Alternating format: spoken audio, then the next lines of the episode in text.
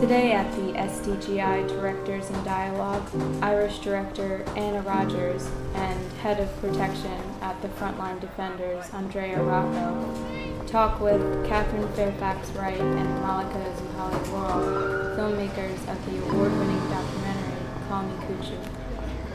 Firstly, I just want to say thank you so much for making the film. I still, even though I watched it yesterday to get my tears out of the way, I have to say I was, I'm still really so deeply moved by your film. And um, we were working in Uganda at the time. Um, my, colleague was in Uganda. I very comfortably from um, from Ireland, and just following what was happening there, um, thought really this is the film that we should have been making. And I'm so very glad that the two of you made this film, and want to, just say it was a very brave and important thing to do, and it's well done. Oh, thank you. And just to start, maybe you could tell us about how how this all originated. How did you become aware of the story? What motivated you to jump on a plane and, and leave your, your country and, and go to Uganda?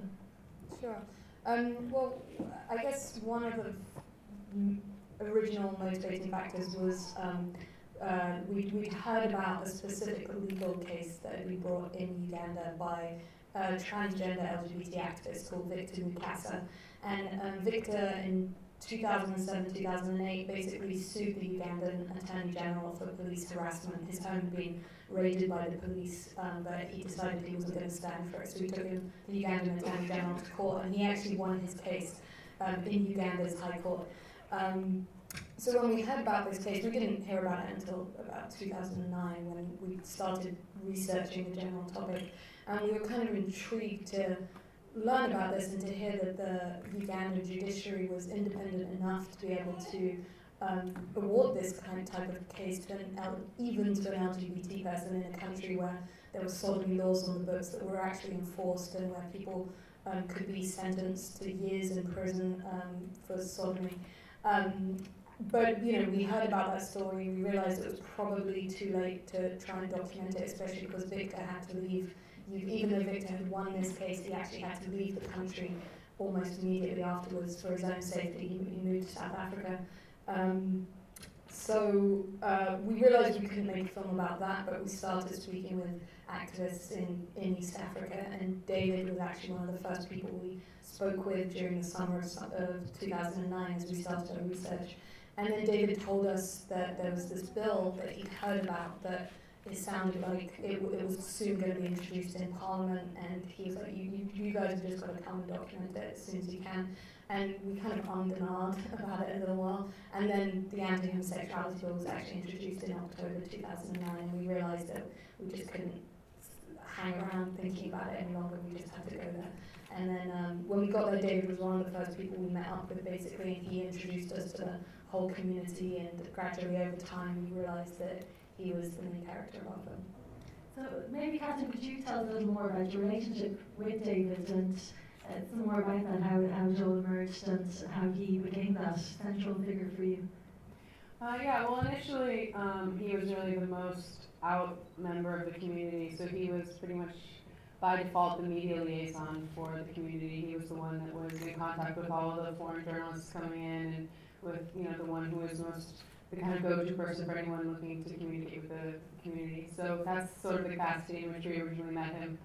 Um, and from there started filming with other people, um, you know, upon his following his direction um, in terms of who had what to tell about which aspect of, of uh, you know, the, the issue. And um, but then increasingly, we, as we spent more and more time with him and figured out what he had to say, we were just kind of um, enchanted by him in a lot of ways. I mean, he was just a really wonderful guy in so many ways. He was really captivating on screen. He was really charismatic. He was funny. He was rude. He was, um, you know, super energetic. Also, uh, hugely um, generous, but also kind of harsh in other ways, and um, really intelligent. And he just seemed to be at the sort of epicenter of everything. He was involved in the grassroots stuff, but also the one traveling abroad and the one who was super um, aware of all the litigious aspects of it and all the, you know, how to really instantiate policy change and things like that. So he just seemed like a good person to, um, from which, you know, through which to access all the different aspects of the situation. I, I thought one of uh, the comments, I think it was Doe, she said it about, um, you know, people want to hear our stories and, you know, I'm going to come out no matter what, um, which really struck me as just incredibly brave and, um, you know, the, the film, I suppose, is making visible people who, who are in their own countries quite invisible and have very few rights. Um, was it was it very difficult to navigate that world where a lot of people are hidden um, and to convince people, I suppose, to, to take part in the film, which is such a public display. It's such a, such a I mean, some, some people seem to be coming out in the film because they mentioned the fact that certain people didn't know that they, they were gay or uh, yeah, to a certain extent, although I think, um, I mean, the, the media had already, uh, you know, been around for quite some time by the time we got there, so they were pretty accustomed to sitting, they had already sort of decided who um, who was and wasn't going to talk to me and who was okay with their face being on camera and stuff. So anyone that we filmed with had already pretty much um, been outed in the in the news, but they were kind of at the point where they wanted at least things to be done on their terms and in their words, without their words being twisted and, and turned in each way, as they had been um, prior to that point in you know publications such as the Rolling Stone and many others in Uganda, and also even by CNN and people like that who they didn't feel um, gave them quite uh, I don't know, the spin that they wanted or, or whatever. They were kind of unhappy with their uh, presence in the media. So uh, to a certain extent, I think they kind of uh, enjoyed the fact that they could really, they felt um, comfortable with our presence in the way that we were going to portray them. And that took some time also. I mean, I think at the beginning they just wanted, they were very willing to sit down for an interview, but um, it was a whole other thing to try to get invited to their parties and to their dinner their house with their children and all those of, that's what took some effort um, in terms of just um, you know getting across the fact that we weren't that you know our intentions were genuine and that we didn't have any desire to portray them in any light that they would want to be portrayed so that took some effort. Malika, I mean, you know, one of the hard things I think watching this film is um, hearing, I suppose, what, what I call the other side, because I don't think, it, you know, that um, most people, certainly on this audience um, or Western audiences, would be on the other side. Um, how did you convince some of those participants, in particular the editor for the Rolling Stone, um, to participate and do interviews? And, and also, how did you deal with that, um, holding it, you know, and um, being able to conduct an interview, uh, considering some of the, the things that they were saying? Yeah. Um, well, actually doing those, uh, getting Giles, um, the editor of the Rolling Stone, and David Bahati, the author of the Anti-Homosexuality Bill, and other other folks like that, to getting them to speak on camera wasn't actually very hard at all. They were very proud of their opinions and very proud of what they were doing, and more than happy to tell us all about it, and especially because they could tell where we would be taking the footage and material, so they were more than happy to be getting their message out um, to the Western audiences. Um, so that wasn't that difficult. For, you know, for the most part, it was just a case of getting people's cell phone numbers and, and tracking them down. Um, definitely, initially doing those interviews was a bit tough because um, obviously it kind of just made us furious, and we wanted to like argue and um, you know try and point out what we thought about the topic. And gradually, we after a while we realised that that in terms of the footage we needed and the film um, and making an effective film, that wasn't actually that approach wasn't necessary. And so over time, we realised that we didn't actually need to argue with them. We just needed to get them to tell us their point of view, and us arguing with them anyway didn't seem to change anything. Um, so, you know, once we let that go, and once we said we kind of almost kind of numbed ourselves to it to a certain extent because we just knew that, that we weren't going to change their mind. It made it a little a little easier. Um, although that said after David died, we, we went back and spoke with Giles, as you saw in the film, and um, I mean, we knew what he was going to say, and we, you know, we contacted him. We, we knew what we were going to get, um, but it definitely was a very uncomfortable experience, um, sitting there and listening to him say all of that. But you know, again, it just it didn't seem like it would serve any purpose, and it seemed like a waste of our energy to get into a debate with him about it, especially because we're, we're not in the film and we're not characters in the film. So. Um, just bringing to yourself, Andrea, um, you know, it, it, seems like there's quite a troublesome kind of uh, debate around the international role. On the one hand, I mean, I'm sure lots of people here signed petitions um, and, and people participated um, politically in opposing what was happening in, in Uganda. Um, at the same time, through the film, you can see that you know there, that that creates perhaps more trouble uh, for people on the ground out there as well, because perhaps it's seen as something that's coming from the West culturally there too. Um, uh, you know, what do you what do you think about that, and how that's that, that, that kind of how do you navigate those those two things? Well, um, as frontline defenders, our, our approach is much more uh, practical. We've been as well involved in, uh, in, uh, in international advocacy uh, around the bill, but the, the main focus is really the uh, protection and security of human defenders on a more practical level. Um, it is it is definitely a mission. Now it's, it's up again because it's news of a couple of days ago that uh, the government got um, a, the minutes of a strategy meeting of NGOs um, that involved those international NGOs. Uh, um, it was pretty much normal things, uh, you know, our part of strategy, including uh, define uh, journalism, not too hostile, for example. But this does fuel, because there were some international NGOs involved, does fuel this type of uh, um, rhetoric of uh, the Council of the West. I think it's, uh, it's, uh, it's um, the main thing also how it is done. Um, and while certain statements are definitely useful, uh, I think there were others that where the reaction was more mixed. We, um, another very recent one was from Cameron and the uh, General Assembly of the Commonwealth, for example, where he openly threatened to cut aid uh, in case there was no uh, action taken on uh, respect to pay rates. And, and that, that did create a lot of those reactions, and even activists question whether there was the most um, clever way to, uh, to do it. Um, but yeah, I think it's, it's also important to uh, make these public statements uh, as well as acting in different ways. I mean, there's been a lot going on behind the scene of meetings uh, in the film. It does say Museveni studying Parliament while told Prime Minister Strangling him, bringing him. So I think it's, uh, the key there is mixing different approaches, but always taking the lead from local activists. Another thing that we have heard a lot um, in that case was the initiative of an international uh, group um, starting a campaign without consulting local activists.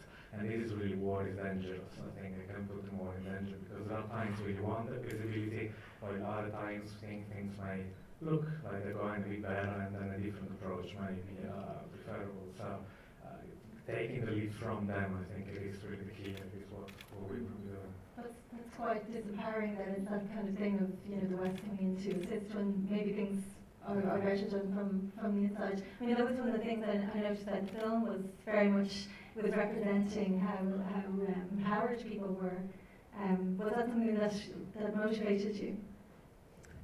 Yeah, definitely. I, I, mean, over the course of so we started filming in early 2010 and uh, continued filming through um, middle the, the fall of um, 2011.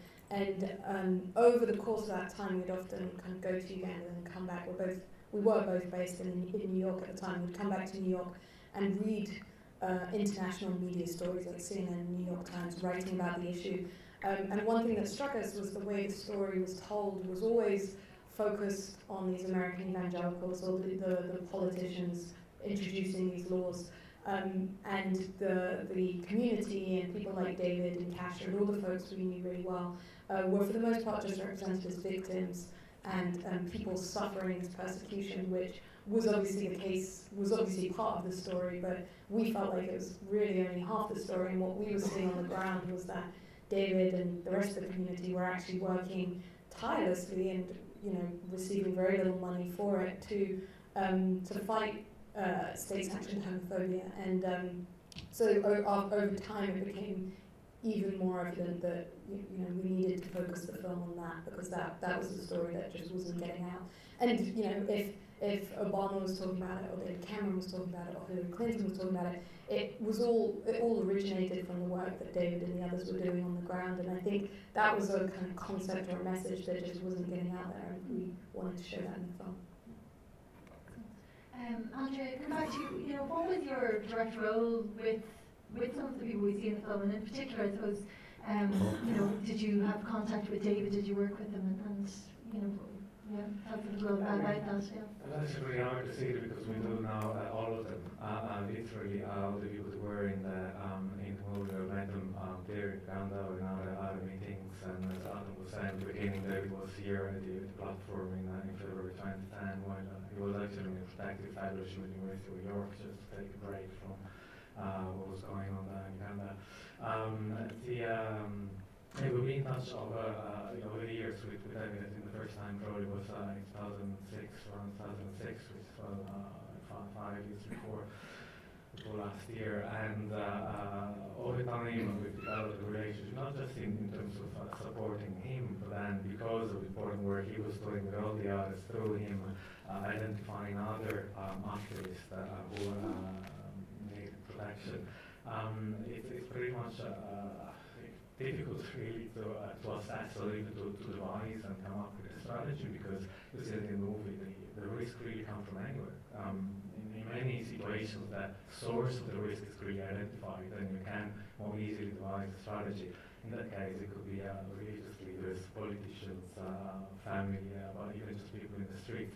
Um, we've heard uh, many times of uh, activists who told the stories when we're taking, I was telling you before, they're taking a water bottle, the, the taxi motorbike, and then some people simply recognizing them from uh, the newspapers, from uh, um, press conferences or uh, programs on TV and hitting them because they recognize them as uh, the gay person. So um, yeah, for us it was it was uh, a, num- a number of legal measures.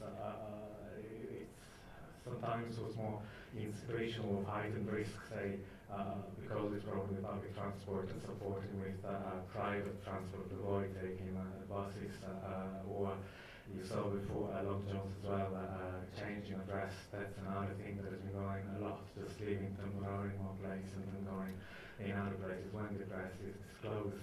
Um, so yeah, the, the uh, yeah, I'll, I'll but it's very, very much kind of practical security type support that, that you give to people? Yeah, the, part of it now, I mentioned a few examples, which is uh, uh, um, measures that we fund through a, a grants program is meant to fund security measures. Uh, uh, another part of it is training in terms of uh, um, you know, taking a moment to think about where the risks are and what can be done, what type of uh, protocols as well you can put in place in order to react, to be ready when something happens. Um, there's been actually development that is positive uh, after um, the merger, that all the organizations came together and took a bit more time to think about how they could deal, and they set up a security committee, which is composed of the representatives of different LGBTI groups, uh, and is mandated to identify those that are more exposed uh, and uh, uh, seeing what type of measures could be put in place, and then uh, fundraising as well for them. I mean, just because I, I suppose I'm coming from, and I'm not sure how many filmmakers are here from Screen Directors Guild, but just coming from filmmaking perspective myself, you know, I'm, I'm just interested to know how did you approach this, you know, from a production point of view? Did you have a big team? Did you have a budget when you started off? Um, maybe you could tell us a little bit about how that worked. Um, yeah, we uh, we are the crew. and we had no money at all um, when we began. We just decided at that point we really felt like we, you know, were in quite a bit of a rush, and we just wanted to get over there. So we just bought tickets and went. Um, fortunately, I, I, already had the equipment, um, and Malika had already done quite a bit of the research. So uh, we just went with that, and uh, you know, met up with David the first day we were there, and everything kind of continued on from there. Um, when, yeah, our second shoot, we brought an, an additional shooter with us. Um, the third shoot was just us again, and then Malika produced it, I shot and edited, and we both directed. So, I mean, the credits are long because we have had quite a bit of help here and there, um, which has been, uh, you know, tremendous, and certainly wouldn't be the film it is today without all those people involved, but the vast majority of the time, it's just the two of us. It's an incredible achievement and a real reminder as well that, you know, these kind of stories uh, can be told you know, people invest their time in it, and it, you know, doesn't necessarily mean that you have to, um, have a big uh, production company behind you or a big budget behind you. Um, and the fact that you, you went on, I don't know if the audience is aware, but the, the film won the Teddy Award in Berlin, which is a huge accolade um, and very well deserved. Um, thank you all for coming and um, to Frontline Defenders for organising this and giving us all this, this uh, and Screen Directors Guild and GLEN um, giving us all this opportunity to see the film. And, and thank you again for making it. I can't stress it enough um, how important it is. And um, you know that, that I suppose giving giving a voice. I suppose we often talk about documentary. You know that what we're doing giving a voice to people. And um, I think you very much did give a platform and a voice to people who um, who, who otherwise you know may not have had that. And especially to David and, and celebrating him and um, that we all remember him and what he's done and uh, thank him for, for making this all possible. And thank you also to Anna for facilitating the dialogue tonight.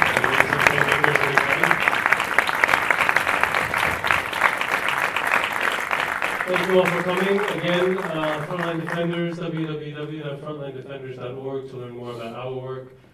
Call Me Kuchu, the film, has a website, www.callmekuchu.com. GLEN, of course, I'm sorry, I forget your, GLEN.ie, and uh, Screen Directors Guild of Ireland, SDGIE, uh, for more information about other films and, and documentaries coming out here.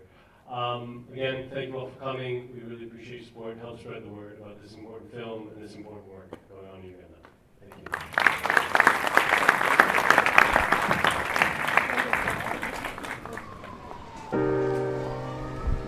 Thank you for listening to the SDGI Directors in Dialogue. We would like to thank our sponsors, the Irish Film Board and the Broadcasting Authority of Ireland. For more information on the Screen Directors Guild of Ireland, visit www.sdgi.ie.